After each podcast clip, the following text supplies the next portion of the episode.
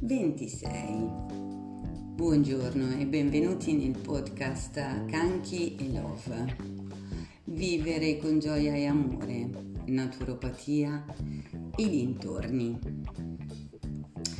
Oggi sono, io sono particolarmente felice eh, perché mm, stamattina sono riuscita a a portare a fare la passeggiata mattutina entrambi, eh, sia Love che la Canchi e mm, fino ad ora non c'ero riuscita da sola perché comunque sono due cani esuberanti e la Canchi soprattutto è ancora cucciola, no? ha appena compiuto un anno e quindi portarli fuori insieme mm, ho sempre avuto paura e soprattutto eh, perché con la fibromialgia i dolori eh, sparsi eh, non, non, mi aiutano, ecco.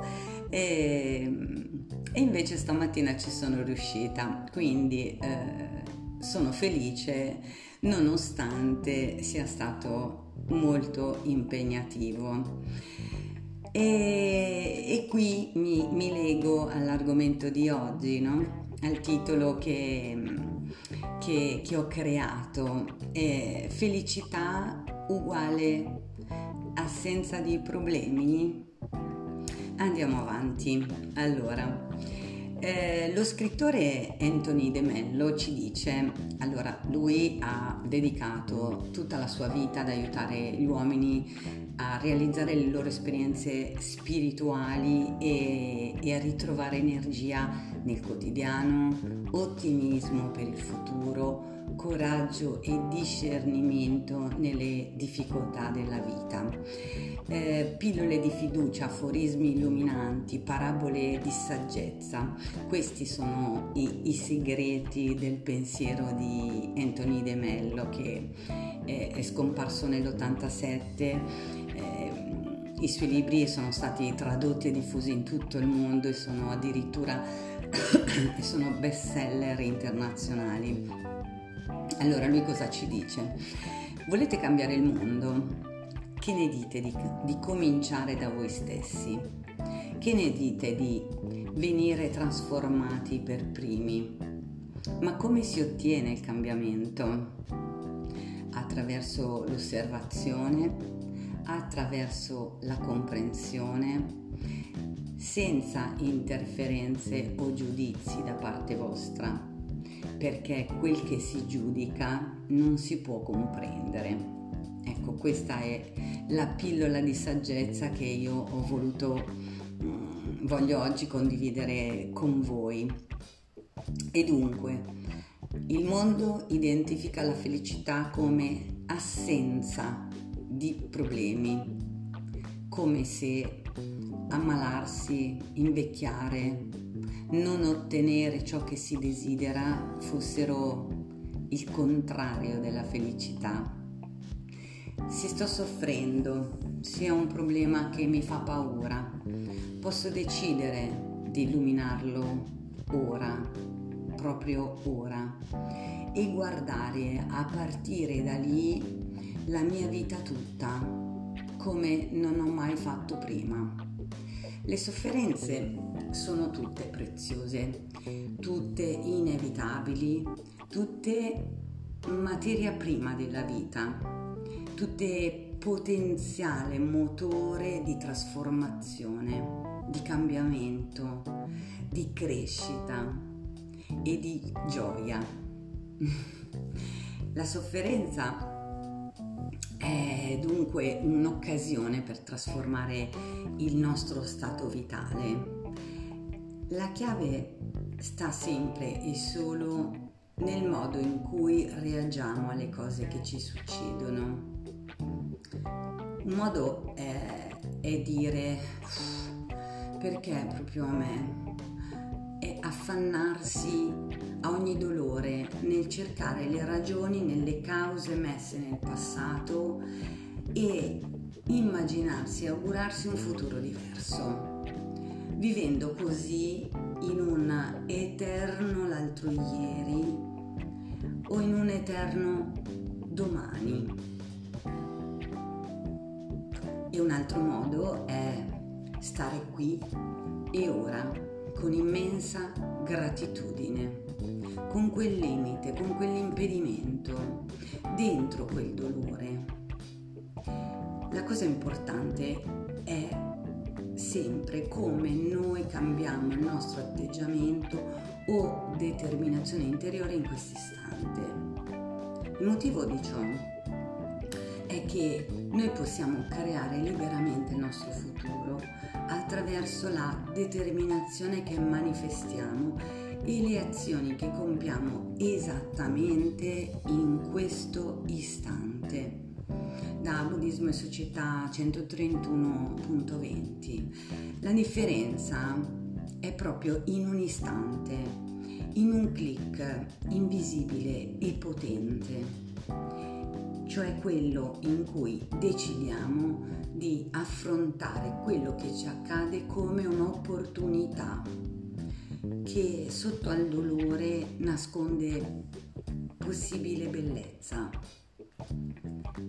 Quindi rinnovare fiducia, rinnovare il coraggio e rinnovare la compassione.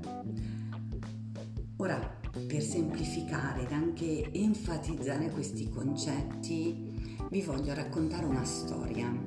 Forse l'avete già sentita, ma credo che faccia bene a tutti, me compresa, ascoltarla nuovamente. Ed è questa. Un giorno un asino eh, si sporse troppo nel pozzo, perse l'equilibrio e vi cade dentro. Il pozzo era profondo e l'asino, non potendo risalire, iniziò a ragliare disperatamente. Il contadino, non appena lo udì, accorse per aiutarlo. Il contadino iniziò a pensare al da farsi, ma il punto era che il pozzo era praticamente secco e l'asino molto vecchio. Il contadino cominciò a pensare che non valeva la pena ingegnarsi e sforzarsi per cercare di recuperare l'animale. Così chiamò alcuni contadini perché lo aiutassero a seppellire vivo l'asino. Ognuno di loro prese una pala e cominciò a buttare terra all'interno del pozzo. L'asino non tardò a rendersi conto di quello che stavano facendo e cominciò a ragliare ancora più forte. Dopo un po' l'asino non emise più alcun suono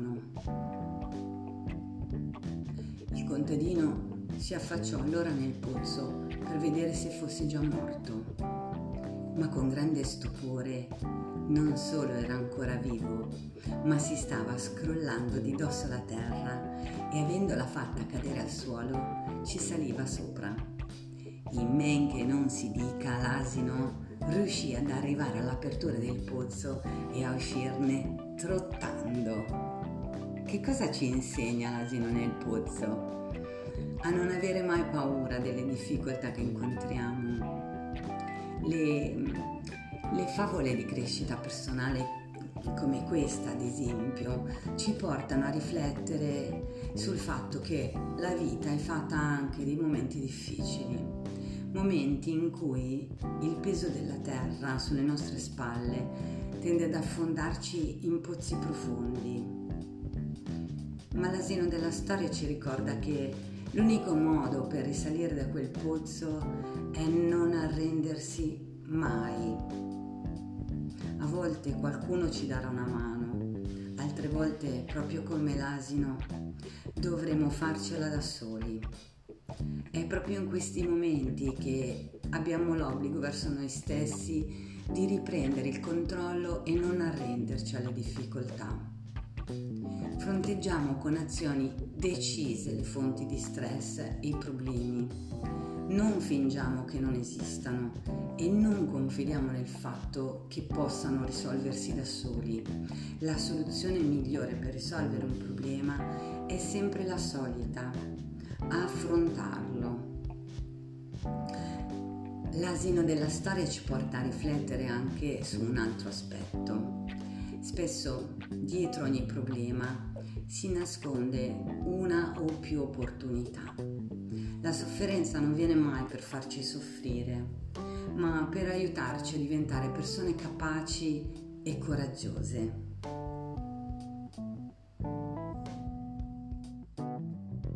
Cosa ne pensate? Vi è stata utile questa puntata? Qualche spunto? Riflessioni? Scrivetemelo nei commenti e grazie per avermi ascoltata fino alla fine. Se vuoi vincere l'ansia della vita, vivi nel momento, vivi nel respiro. Amit Rei. E a questo proposito vi ricordo che tutti i lunedì dalle 18 alle 19 a Frassineto Po pratichiamo insieme la meditazione mindfulness in presenza e online. La prenotazione è obbligatoria via WhatsApp al 338 5428 957 e volete aiutare questo podcast a crescere, allora pensate subito a un'amica o un amico a cui potrebbero interessare questi temi. E invitateli subito ad iscriversi per condividere con loro questi contenuti. Vi invito inoltre a seguirmi su tutti i miei canali social che trovate linkati in descrizione e lasciatemi un like di incoraggiamento. questo canale l'intento è la divulgazione di tecniche integrative per il vostro benessere. Se volete approfondire questi temi e rendere ancora più interessante questo podcast, scrivetemi le vostre domande a questa mail. Canchi 2020 monica chiocciolina gmail.com È importante per me conoscere i vostri punti di vista così da potervi offrire puntate sempre più interessanti. La puntata 27 uscirà prestissimo. Gioia e amore sempre a voi.